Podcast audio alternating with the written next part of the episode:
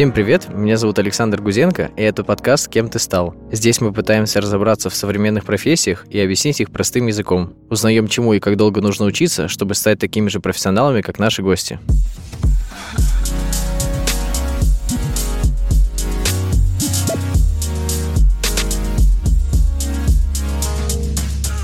Этот выпуск завершает наш первый сезон. Если бы мне вначале сказали, что он растянется больше, чем на год, и мы выпустим 31 эпизод, я бы не поверил. Когда все начиналось, у меня в голове был простой план, о каких профессиях я хочу рассказать и с кем пообщаться. Но с каждым новым выпуском план разрастался, и это было мега круто. Я очень благодарен нашим прекрасным гостям за их профессионализм и желание им поделиться. У нас уже есть мысли и планы на второй сезон, но нам нужна ваша поддержка. Обратная связь, правда, очень помогает. Мне было дико приятно читать все ваши комментарии. Например, читая их на Apple подкастах, я менял и улучшал выпуски по вашим предложениям. И сейчас, уходя в небольшой отпуск, я рассчитываю, что наше общение не прекратится. Очень жду новых оценок и комментариев. Ну и всегда вы можете прийти ко мне в личку в Телеграме и написать пару теплых слов там. А еще, недавно мы начали загружать наши выпуски на YouTube. Найти их можно на канале It's. Все ссылки, как всегда, в описании. Ну а сегодня у нас крайне необычный выпуск. Как вы могли понять из названия, мы поговорим о супер новой и очень хайповой теме – ноу-код разработка. Что же это такое, спросите вы? Программисты скоро лишатся работы и вымрут? На самом деле я и сам не знаю ответов на эти вопросы, поэтому я и позвал людей, которые занимаются этим профессионально. У нас в гостях Никита Стогни, ноу-код разработчик компании NoCode Team, и Андрей Козицын, ноу-кодер, преподаватель CodeBreakers, а также автор подкастов «Антикод» и «Сделано без кода». Привет, ребят. Саша, привет. Привет, Саша. Так, а расскажите, а чем вообще люди в ноу-код занимаются? Какого типа продукты они делают? Какие проблемы они решают? Андрей? Ну, это в основном создание первых версий продукта, либо MVP. MVP — это Minimal Available продукт, это минимально жизнеспособный продукт, то есть это то, чем пользователи смогут решить хотя бы одну свою основную задачу. Либо это настоящий продукт, который закрывает какие-то бизнес-требования внутри компании то есть внутрикорпоративные продукты. А, я вот слышал, что у вас есть э, такие понятия, как no-code и low-code. Что каждый из этих слов значит и в чем вообще различаются эти подходы? Ну, no-code это значит, что мы разрабатываем проект полностью без кода, не пишем ни одной строчки, а low-code это когда нам все-таки приходится прибегать к разработке, самостоятельно мы что-то пишем или профессиональному разработчику отдаем на аутсорс, но тем не менее, то есть нам нужно писать код для того, чтобы этот проект заработал так, как надо. Это основное различие. Никита, тебе есть что добавить? Да, подходы no-code и low-code определяются техническим заданием и желаемым продуктом после разработки. То есть, если нужно прям сугубо MVP, то это вот no-code лучшее решение. Но на low-code можно, в принципе, разрабатывать э, решения, которые потом вырастают в enterprise. Благодаря тому как раз то, что код оттуда экспортируется и иногда выглядит абсолютно удобоваримо. О, вот про экспорт кода и про то, как с ним взаимодействовать, это очень интересно. Мы обязательно еще вернемся к этому вопросу. А сейчас хотела бы понять, для чего вообще создаются такие проекты? Кто ваши заказчики, те, кто пользуются ноу-кодом, что они хотят получить в итоге? Наши заказчики, по большей части, люди не технические. То есть это стартаперы от мира, наверное, идей но они абсолютно не понимают э, технических вопросов, связанных с их приложением. По большей части технические вопросы и ограничения, которые мы получаем от заказчика, идут не от заказчика, а от э, какого-то крупного инвестора, который, например, требует э, мобильное приложение на Swift и Kotlin. Тогда мы, естественно, не можем использовать наши инструменты. Но если этих ограничений нет, то мы выбираем инструмент, исходя из собственных э, сил и желаний по трате времени. Поскольку время стоит деньги, мы выбираем максимально удобный инструмент для реализации задачи. Слушай, ты прав, Никита, это действительно, наверное, очень большая часть заказчиков, но есть еще и другая немаловажная часть, это действующий малый микробизнес какой-то. То есть э, ноу-код же может помочь парикмахерской, пиццерии на районе, кому угодно. Правильно, это не обязательно даже мобильное приложение, но код это может быть что-то для CRM, какая-то помощь там юристу, бухгалтеру, кому угодно в компании, да, директору. Вот, так что действующие бизнесы тоже частенько заказывают, и бывает даже, скажем так, действующие стартапы, что ли. То есть они сделали на одной платформе, например, у них был Telegram-бот, они раскрутились, понимают, что они переросли это, и потом следующий шаг для них — это мобильное приложение или веб-приложение, да, и они, соответственно, как бы заказывают его, и для них no-code или low-code вполне себе вариант. Мне очень понравилось, что ты сравнил это с э, потому что у меня был как раз ровно такой же вопрос. Я вот задумался о том, что вообще ноу-код выглядит как такой э, следующий шаг эволюции вот этих вот каких-то ботов телеграмных. То есть э, телеграмные боты были созданы для того, чтобы что-то супер быстро и просто там и как написать, так и пользоваться. Но для того, чтобы расширить эту зону, эту аудиторию, как будто бы вот был такой изобретен ноу-код, и там появилась такой большая возможность функциональности всяких разных, то есть э, свой UI, не привязанный к какому-то телеграмму, и какие-то еще дополнительные там базы, бэкэнды, еще что-то другое, тоже почти как э, самостоятельный такой продукт. И отсюда вот интересно, а как вообще давно зародилось это движение? Кто был раньше, ноу-код или телеграм-боты? Ну, это понятие ноу-код. На самом деле оно появилось давно, но никто его так не называл, понимаешь?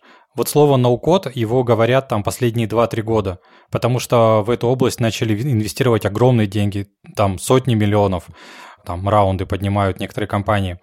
А на самом деле MailChimp появился когда у нас? В 2001 году, правильно? Это же ноу-код инструмент для email маркетинга. Потом в 2003 году у нас появился WordPress. Это, по сути, ну, какая-то замена веб-разработки, так, разработки сайтов.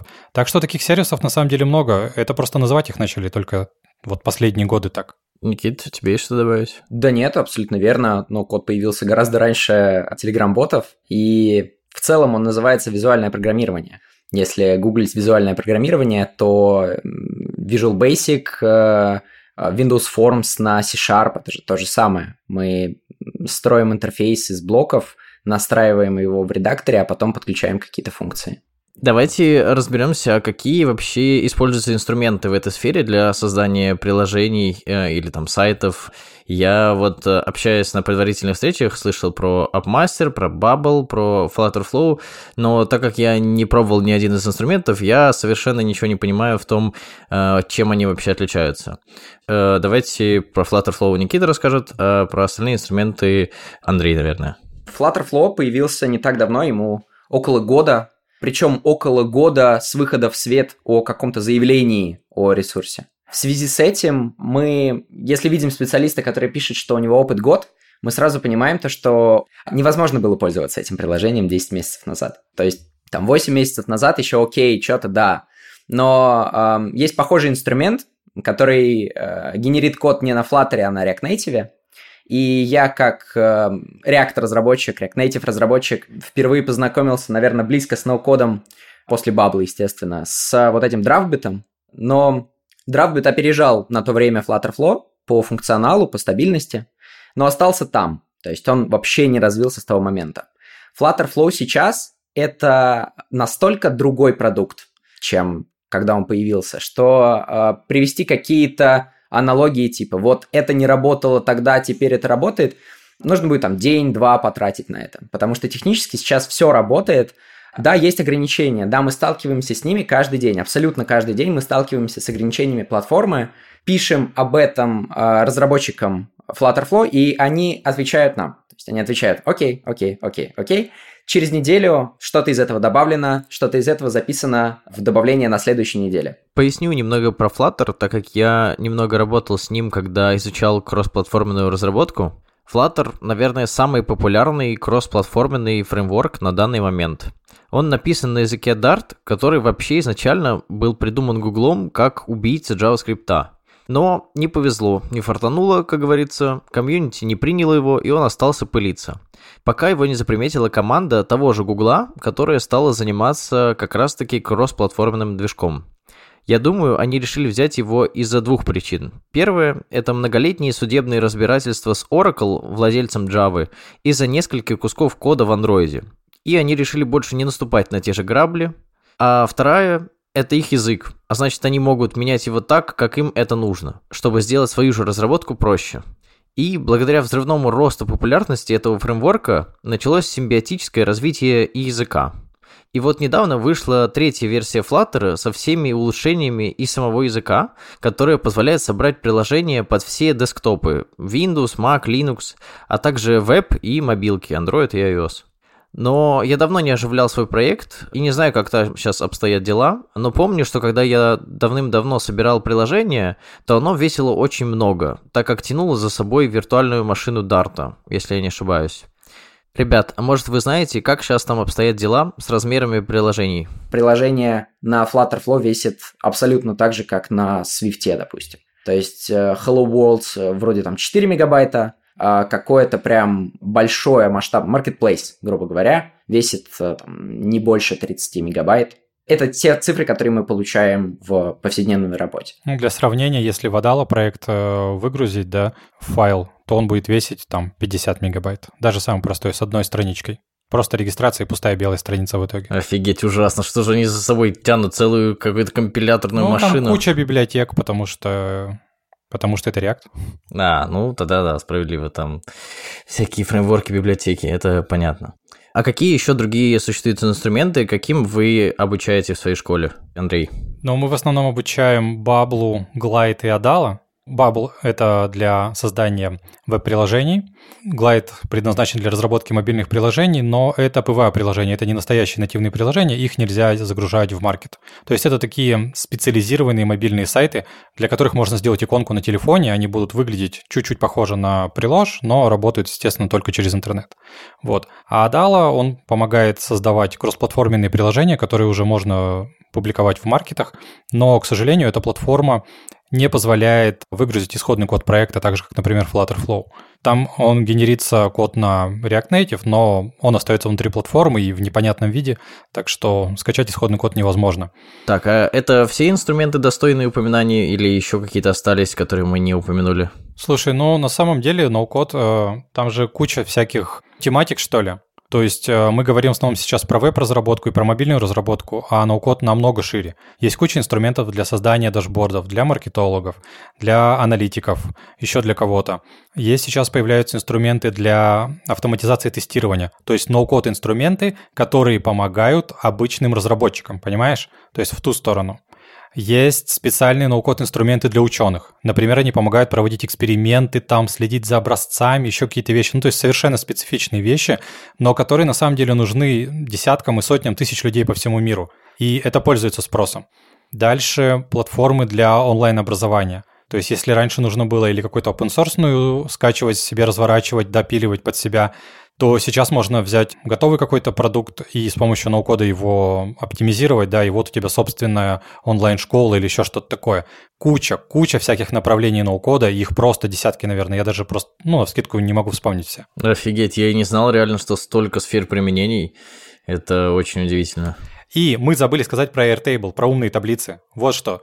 Airtable — это самый дорогой ноу-код стартап сейчас. В них закачали почти полтора миллиарда долларов инвесторы. Им делают конкурентов сейчас Google и делают э, Amazon. То есть пытаются уже в эту сторону копать. Так что Airtable, не знаю, мы на работе пользуемся Airtable каждый день. Это умные таблицы, что-то типа Google Sheets, но, во-первых, с автоматизацией, во-вторых, э, там много представлений различных. То есть вот у тебя в Google Sheets просто табличка, а здесь те же самые табличные данные ты можешь представить как канбан-доску, как галерею, как какую-то страничку сайта, все что угодно. Это быстро расшаривается. Там есть э, настройки приватности, то есть ты хочешь, чтобы у тебя этот отдел видел, этот отдел на работе не видел, ради бога. Ты хочешь эту страничку пошарить в интернет, один клик, и у тебя это уже работает. То есть в этом смысле для хранения правильной обработки данных какой-то простой автоматизации это супер инструмент. Ну, разве не похож? Ну, по описанию очень похож на Notion. Notion это тоже ноу-код инструмент так-то. Но они похожи на самом деле с Airtable, и часто бывает, у тебя есть какая-то задача, ты думаешь, Notion или Airtable? И такой 50 на 50. Ну ладно, сегодня Airtable, завтра Notion. вот так. Они действительно похожи. Ну, визуально, наверное, нет, но по тому, как они работают, пожалуй, они похожи. Я вот как э, нативный разработчик, э, я хочу взять какой-нибудь э, ноу-код инструмент, что-то там нарисовать, наваять, там сконструировать, и потом выгрузить какой-то код, наверное, получившийся, потому что, ну, это же программа, там какой-то точно есть код, код, я хочу выгрузить этот получившийся код, попробовать в нем разобраться и где-то его подредактировать, где-то там что-то свое воткнуть. Вот насколько вообще текущие инструменты позволяют это делать? Могу ли я это сделать? Потому что мне вот э, тоже не нравится вот эта вот завязка на эти сервисы, которые, блин, они могут быть нестабильные, а вдруг они забанят меня или еще что-нибудь. Ну, то есть мне не нравятся все эти ограничения. Я как бы как нативный разработчик привык к более такому, э, более широким возможностям. Так что э, есть ли такие вообще возможности на этих платформах? Так, ну, выкачать код можно в немногих платформах на данный момент, поскольку это, наверное, эволюционная э, ветвь вот таких инструментов. То есть у нас раньше был no-code, теперь, как я понимаю, инвесторы тоже выкупают, что low-code – это более перспективная вещь, поскольку ты выкачиваешь код, и ты, как большая компания, наверное, видишь перспективу в том, что ты можешь изменить руками, то, что ты можешь сохранить у себя на SSD и использовать потом миллион раз, не платя никому. Поэтому low-code инструменты с выгрузкой – это э, новшество. Мое мнение насчет э, вот этих инструментов, то, что они в итоге убьют все остальные, потому что там, мне, например, нет резона использовать э, какой-нибудь Адала, да, потому что я не могу потом пофиксить код. А фиксить код придется в любом случае. Сложные задачи, они вокруг нас, они всегда будут. И Flutterflow с этим отлично помогает. Есть еще AppMaster, мы его мельком задели э, вот в нашей дискуссии. Это э, самый перспективный, на мой взгляд, э, самая перспективная идея. Не проект, но идея. И там ты выгружаешь действительно полноценный код. То есть ты выгружаешь э, серверный код, ты выгружаешь его в том языке, которым тебе нужно. По идее, да, как э, там основатель проекта Олег говорит, то что мы, да, мы сейчас написали э, там, на определенном языке вот этот вот э, генератор, но он будет э, валиден для любого языка просто с течением времени. То, что ты в теории сможешь выгрузить на любом нужном тебе, подходящем под твою архитектуру коде. Очень круто, на самом деле, очень реально так сокращает э, время разработки. Это даже очень удобно, и мне кажется, вот будущая синергия, она может быть в этом направлении очень хорошая. Но когда ты начал говорить про то, что иногда приходится что-то чинить, э, то есть выгружать код и что-то там править, э, у меня возник вопрос, а как вообще обстоят дела с качеством этих продуктов? То есть кто отвечает в итоге за качество? Ну, то есть я понимаю, что в обычном продукте, ну, разработчики и тестировщики есть, а есть ли тестировщики в no или low код инструментах? Ну, типа, в low я еще представляю, там э, более-менее есть какие-то, видимо, разработчики и там плюс-минус тестировщики. А в no коде как это происходит? Э, Андрей, вот, может быть, ты знаешь, э, как происходит общение людей, разрабатывающих какие-то инструменты и Э, людей, разрабатывающих на этих инструментах. Угадай с одного раза, как происходит э, тестирование на ноу-коде. Никак. Ноу-кодер, ноу-кодер сделал и протестировал. Потом отдал заказчику, заказчик посмотрел и протестировал. Вот так это все и работает. Тут еще видишь, в чем фишка? Даже если бы мы хотели э, подключить тестировщика, и даже если бы у нас были на это дополнительные деньги, то все равно бы получилось так, что он пишет там репорты, говорит э, про версии какие-то, там, операционных систем, еще чего-то.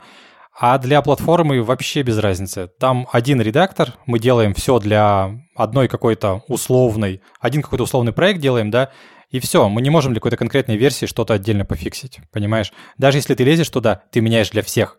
В какой-то одной версии есть баг, ты меняешь для всех, и, возможно, ты делаешь новые баги.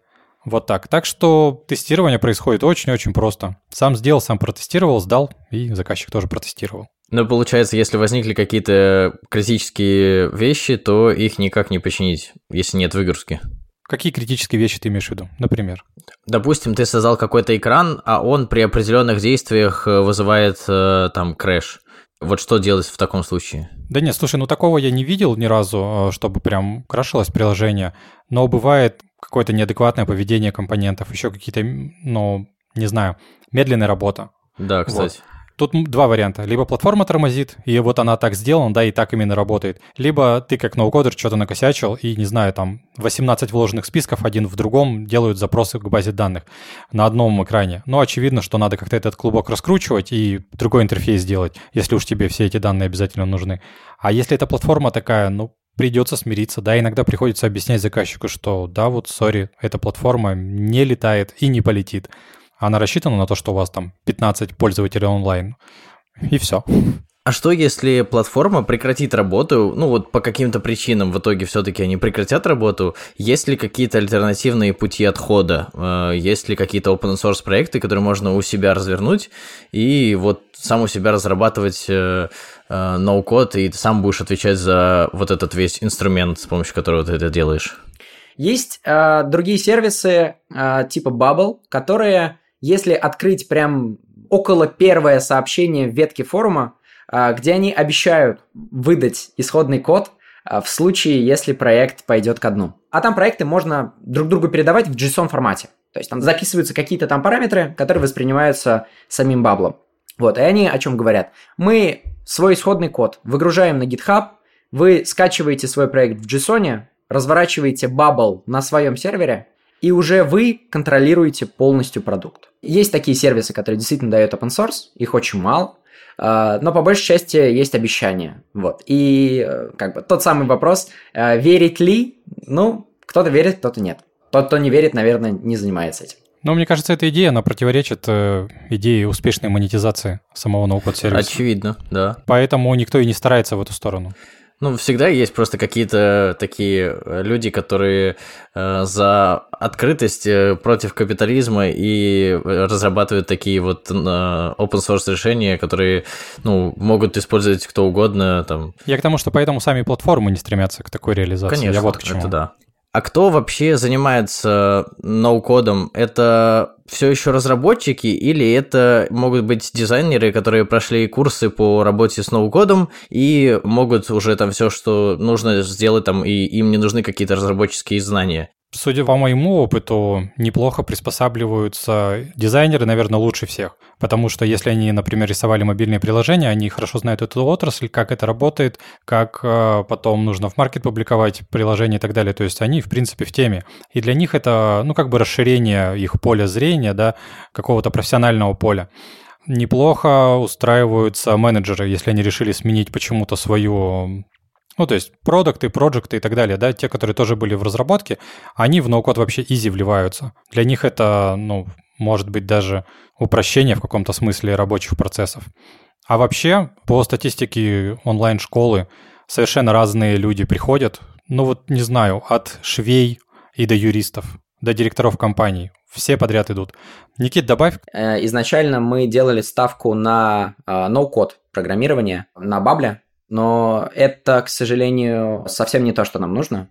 То есть тот результат, который мы получаем в итоге, он абсолютно не подходит нашим заказчикам. И э, мы нашли для себя Flutterflow. Нас обучал, кто бы вы думали, менеджер, бизнес-аналитик, человек, который работал в там, российских компаниях, автоматизировал процессы, открыл для себя ноу-код и в целом очень быстро разобрался, потому что он мыслит бизнес-требованиями и, соответственно, настраивать экшены для него это обычная работа. Он обучил нас, э, э, мы по большей части были на тот момент дизайнеры, у меня дизайнерское образование, и я тоже думал, что дизайнеры – это лучший кандидат на поступление в там, department. Но оказалось, что мы лучше сделаем ставку на джунов, флаттерщиков, чем на дизайнеров. Потому что нам нужен человек, который занимается одним делом конкретно, э, full time, и в нем совершенствуется. Нам не нужны его дизайн-скиллы.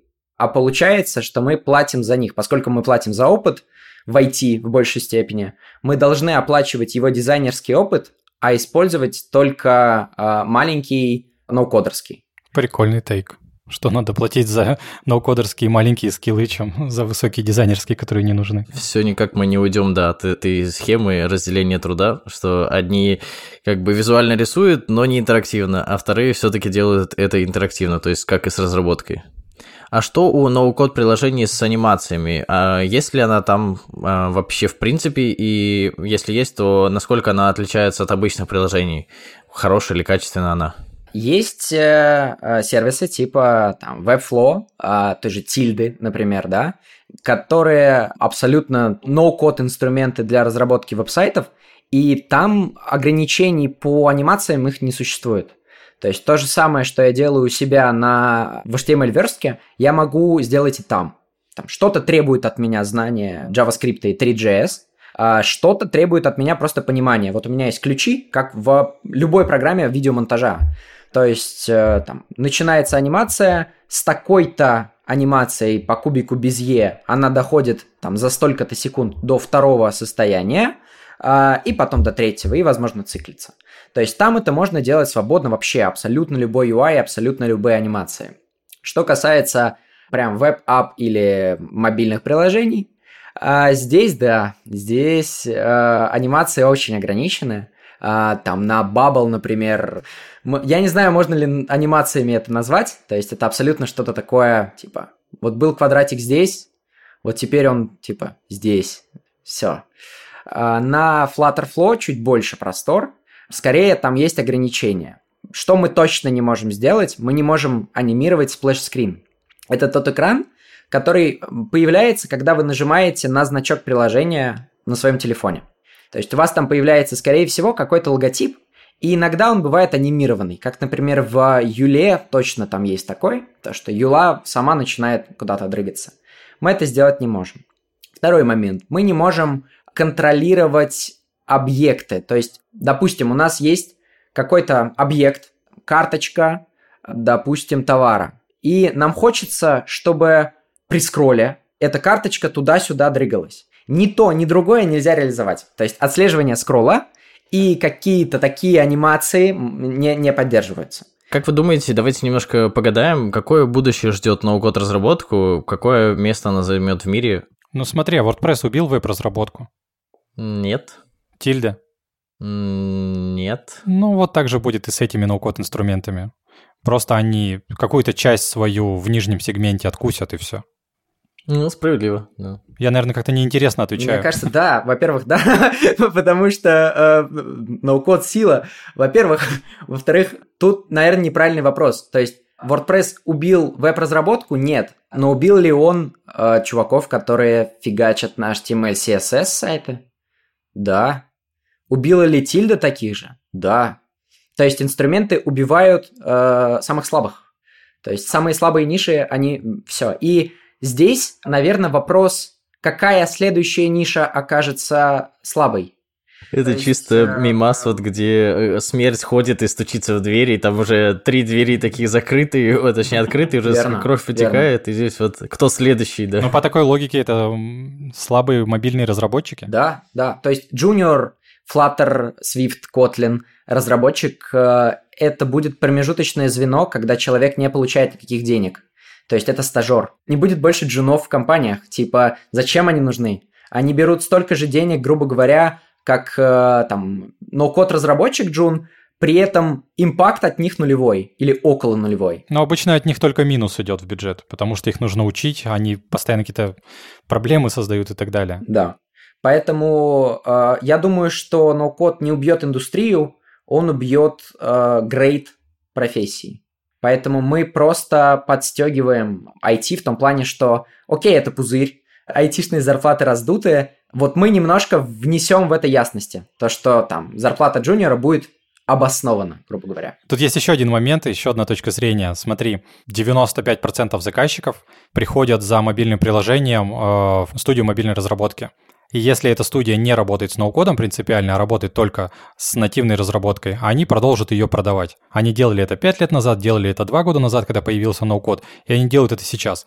И в России, например, таких студий тысячи, и очень мало кто из них сейчас пытается э, как-то в ноу-код решение, понимаешь?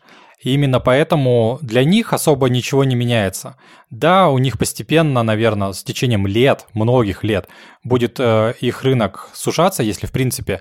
Э, ну, то есть это опять же вопрос к тому, как рынок будет расти. Будет ли ноу-код откусывать больше, чем в принципе растет этот рынок? Если он будет сильно расти, а ноу-код будет медленнее развиваться, то они даже ничего не заметят. Понимаешь? Я могу ответить э, со стороны, э, наверное, общества.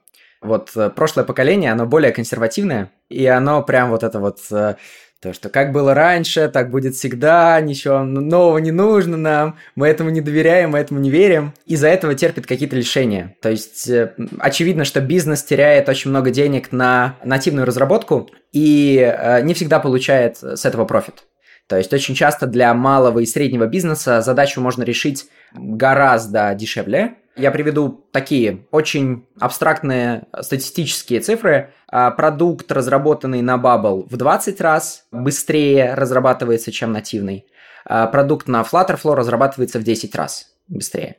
Вот это все, а, там, no-code, low-code, очень часто связываются с всякими зумерами, хипстерами и подобными соцгруппами, потому что ты не можешь быть консервативным, когда тебе мало лет, плюс ты видишь, что там, в одной э, стезе тебе нужно там 7 лет учиться, а 7 лет работать на там какую-то, ну, такую маленькую, но айтишную зарплату, а тут ты можешь за пару месяцев выйти на доход, который, ну, в среднем по стране выше.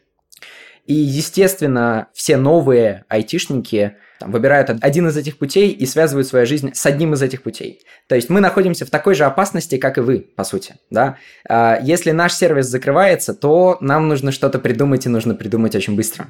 А, но что будет, э, когда все больше и больше компаний будут обращать внимание на цифры? То, что наша разработка дешевле, быстрее, ваша дороже и номинальная надежность, э, мне кажется, в какой-то момент перестанет э, быть решающей. Вот это ты, конечно, закрутил, раскрутил. Но очень интересный развернутый ответ, да. У меня есть э, вопрос, который будет состоять из двух частей. Ноу-код разработка, где она популярнее? Э, на, в России или на Западе? Э, и вот первая часть это популярность среди тех, кто заказывает эту разработку, и популярность среди тех, кто ее разрабатывает. То есть разработчики, которые пользуются этой платформой для того, чтобы разрабатывать. Где этих специалистов больше?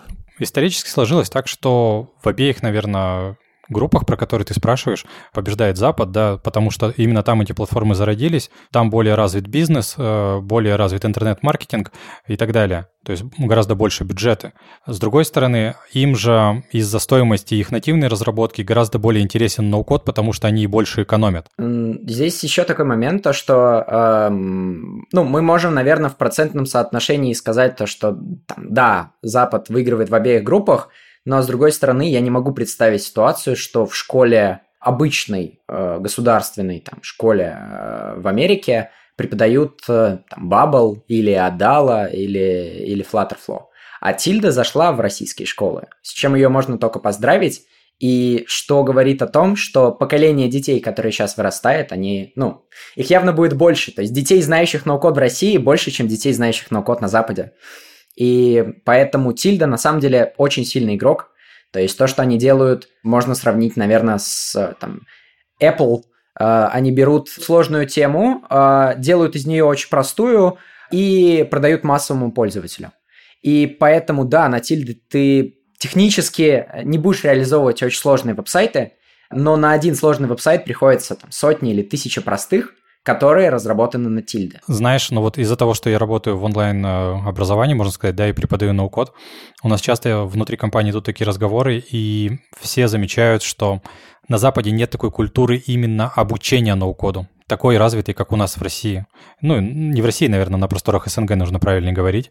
Вот. А у них в основном а, классические разработчики расширяют свой профиль, изучая самостоятельно по туториалам, да, по документации, изучая ноу-код инструменты, и таким образом они где-то экономят, где-то могут более интересное предложение сделать клиенту.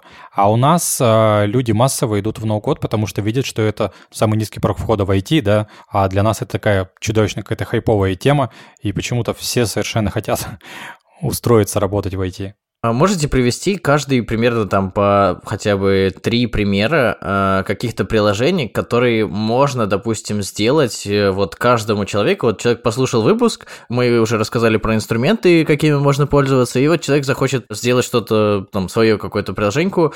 Э, для каких вещей это вообще можно использовать? Э, делали ли вы для каких-то своих там домашних э, дел, для упрощения какой-то рутины такие вещи? Тудуист, да, сможете сделать там список покупок, заметки, какие-то онлайн-заметки, типа, чтобы делиться этим с друзьями, допустим.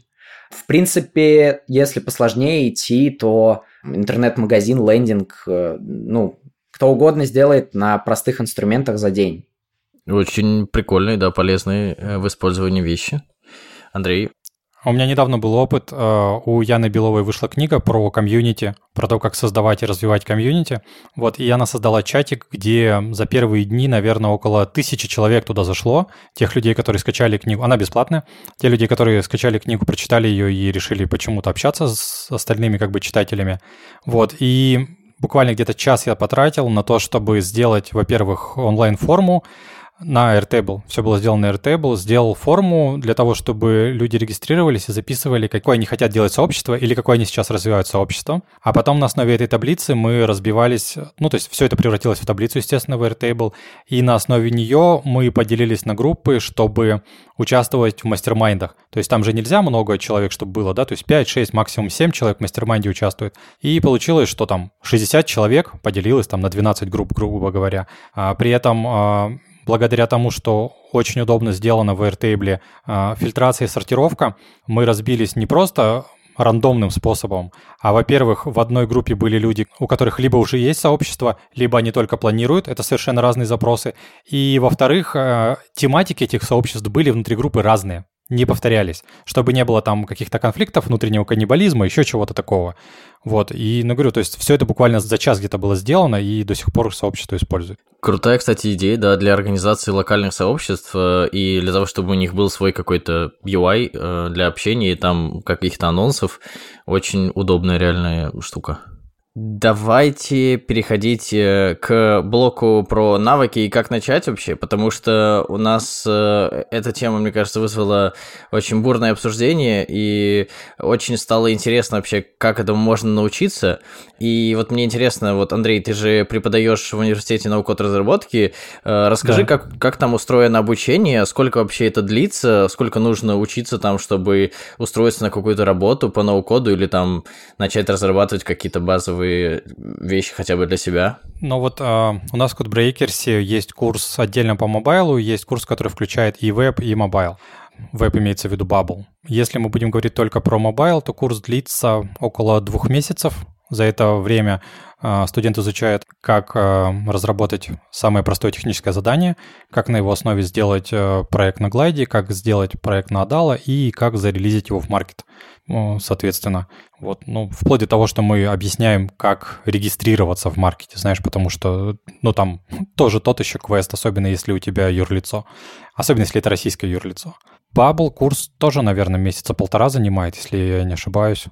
И после этого всего, то есть после обучения, естественно, мы людей не бросаем, просто типа вы выучились, вот теперь э, живите как хотите, да, живите с этим. А у нас есть карьерный центр, есть какая-то небольшая внутренняя биржа с заказами, потому что все равно в школу уже обращаются компании, да, то есть они понимают, раз мы обучаем там десятки и сотни студентов, соответственно, у нас есть рабочая сила, хотя бы опосредованно.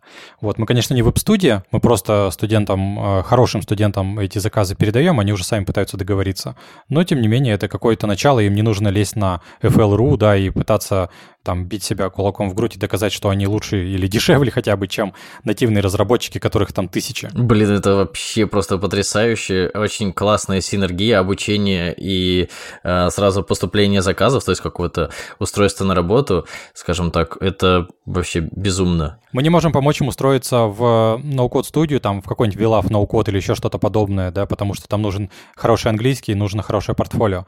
Но какие-то простые заказы мы, конечно, можем им помочь. И Плюс мы помогаем, знаешь, с какими-то юридическими моментами, типа как составить договор правильно, на что смотреть, чтобы тебя не кинули. То есть в том числе вот подкаст «Антикод», который я записываю, отвечает на такие вопросы. То есть, ну, стараемся по всем фронтам, скажем так, помогать выпускникам. Очень, очень классно. Можете ли вы что-то порекомендовать э, для того, чтобы погрузиться в ноу-код разработку? Какие-то источники, там, не знаю, видео на Ютубе, какие-то вот подкасты, собственно, Андрея мы приложим. Э, какие-то, может быть, книги есть э, по этой разработке или где этому научиться? Обязательно нужно читать документацию по платформе, которая вам интересна. Они стараются, они пишут ее интересно, там есть видосы и так далее. Плюс у многих платформ, ноу-код платформ есть свои YouTube-каналы, естественно, их тоже нужно смотреть. У кого-то есть форумы, по типу там Stack Overflow, да, но про конкретную платформу. Соответственно, можно задать вопрос, если чего-то в документации не хватает или у вас какой-то интересный кейс, а, сложная какая-то проблема, то можно там задать и надеяться, что в течение там пары дней вы получите более-менее полезный ответ. И, конечно же, есть куча видео на YouTube от э, ноу-кодеров, которые просто пытаются таким образом э, получить дополнительные заказы или свой личный бренд прокачать. Они тоже пишут неплохие туториалы на английском, на испанском, на русском. Очень много. Очень классно. Ну и прелесть в том, что сами платформы, они, конечно же, на английском языке. Если ты смотришь англоязычный туториал, и ты даже не все понимаешь, ты по интерфейсу это все равно понимаешь, что человек делает. Вот, не обязательно там дословно все понимать. И плюс есть субтитры на YouTube, так что тоже в помощь. Я пока не понимаю, какие на самом деле есть минусы у профессии там ноу-код разработчиков. Э, какие они есть, на ваш взгляд? Ага, минута молчания, ребята задумались, значит... Э... Я плачу просто. Не, есть, есть минусы, конечно. Первый, самый важный – иллюзия безопасности. Ты что-то выучил, у тебя иллюзия того, что ты специалист. Ты получил проект, у тебя иллюзия того, что они будут всегда. Ты устроился на работу, и у тебя иллюзия, что тебя никогда не уволят. Все эти иллюзии э, влияют на тебя, и в конечном итоге ты можешь остаться неудел, потому что рынок очень быстро развивается. А чтобы перейти, э, вот, например, да, человек из кода переходит в ноу-код, это просто. Человек из ноу-кода в код очень трудно. То есть в некоторых случаях невозможно. Поэтому минус, наверное, в том, что времени очень много занимает, по крайней мере у меня, типа там работа занимает часов там, 10 в день, э, иногда по выходным, и по большей части она связана с решением проблем, потому что сама разработка, ну, она вот моментальная, а решение проблем – это ступор. Тебе никто не подскажет, тебе никто не объяснит и никто не поможет, это только твоя задача. Вот, вот это минус. И, наконец-то, долгожданный вопрос, который вы тоже хотели уже обсудить. Это какие зарплаты существуют на рынке наукодеров? Какие-то цифры вам известные примерно из этой области? Расскажите, очень интересно. Слушай, я специально на эту тему мониторил площадки и выписывал прямо в табличку там вебные проекты и мобильные проекты, сидел сравнивал специально. Вот, и у меня получилось, что... Сейчас, чтобы не наврать, веб-приложение на ноу-коде, средняя цена, ну то есть я там, не знаю, штук 50 набрал, какая это более-менее статистика. Так вот, средняя цена заказа была 117, по-моему, тысяч рублей, если я не ошибаюсь. Вот, а в мобильном проекте получилось 170. Что-то такое. Такой вот уровень э, цен примерно. Это на одного То есть это человека? не зарплата, это, понимаешь, это стоимость проекта. То есть ту, которую а. готов заплатить заказчик. Вот так. Вот если мы говорим про фриланс. Но здесь нужно понимать, что веб-проекты все-таки делаются побыстрее, чем мобильные. Там меньше итераций по доработке, и их ты релизишь мгновенно, да, то есть ты домен подключил, все, и полетели. Угу. Вот. Так что примерно то на то, наверное, получится, и вот в месяц где-то на уровне 100-120 тысяч, наверное, если мы говорим чисто про no-code. Конечно, low-code намного-намного дороже, и э, ну, Никита меня, может, поправит, насколько я знаю, на Flutterflow заказы только начинаются где-то 250-300 и уходят вверх. Вот где-то такой ценник примерно, насколько мне известно. По зарплатам мне кажется, что вот сотка – это такая хорошая зарплата для no-code, low-code разработчика, который занимается только разработкой, который не занимается ни QA, ни менеджментом, который занимается только вот своим делом, причем занимается в таком режиме, что там не больше 8 часов в рабочий день. Вот, вспомнил. Я еще смотрел статистику, как нанимают в студии, и там э, Bubble-разработчики. Там была вилка от 60 до 150. То есть где-то как раз соткой получается. То есть это уже зарплата за месяц человека, который работает с утра до вечера. Очень круто, учитывая то, насколько быстро это можно обучиться. Мне кажется, это прям, ну, должно быть повальный спрос просто, чтобы все люди побежали. И я надеюсь, наш подкаст поможет в изучении этого. Ну и теперь финальный вопрос. Кем вы мечтали стать в детстве? Давайте начнем с Никиты. Я в детстве хотел стать президентом это все, по-моему, о чем я думал, потому что айтишником я захотел стать только когда прохавал жизнь, когда понял, что это ключ. До этого, ну, типа, только президент. Причем конкретно, ну. Так, Андрей, а ты? А, я хотел быть инженером-конструктором, который разрабатывает космические ракеты. Вау. Но инженером я в итоге стал, инженером-электронщиком. К сожалению, там ничего не было про ракеты, там было только про станки, которые на заводе. Вот, и поэтому я теперь работаю в IT, потому что станки на заводе – это так себе тема. Особенно те, которым нас учили, которым уже 50 лет. Да, IT – это новые заводы. Все так, согласен. Да. Спасибо вам за этот выпуск. Было очень-очень интересно. И я думаю, что очень много людей, которые послушают это, все-таки перейдут, попробуют для себя ноу-код, откроют этот мир. И, возможно, придут новые люди в эту сферу. Спасибо вам. Спасибо тебе, пока, было круто. Спасибо, Саша, что пригласил. Спасибо, Никита, за интересный разговор. И, ну, не знаю, приглашайте еще. Я с удовольствием. Всем пока. Это был подкаст «Кем ты стал», который для вас делают ведущий Александр Гузенко. Это я. Деврел, Юля Базарова, которую вы могли слышать в выпуске про, собственно, Деврел, который помогает мне с организацией и поиском гостей. Звукорежиссер Роман Лукинов, который на протяжении всех выпусков учил меня говорить медленнее, красивее и выразительнее. Редактор Дарья Клементьева, которая просто магическим образом превращает наши порой сумбурные записи в максимально плавное и понятное повествование. А также хочу сказать спасибо нашей SMM Алене Лебедевой, которая делает так, чтобы о нашем подкасте узнало как можно больше людей. За джингл спасибо моему другу Артему Головину, а за обложку моей коллеги и участницы выпуска про бренд-дизайн Маше Вавиловой. До скорых встреч, всем пока!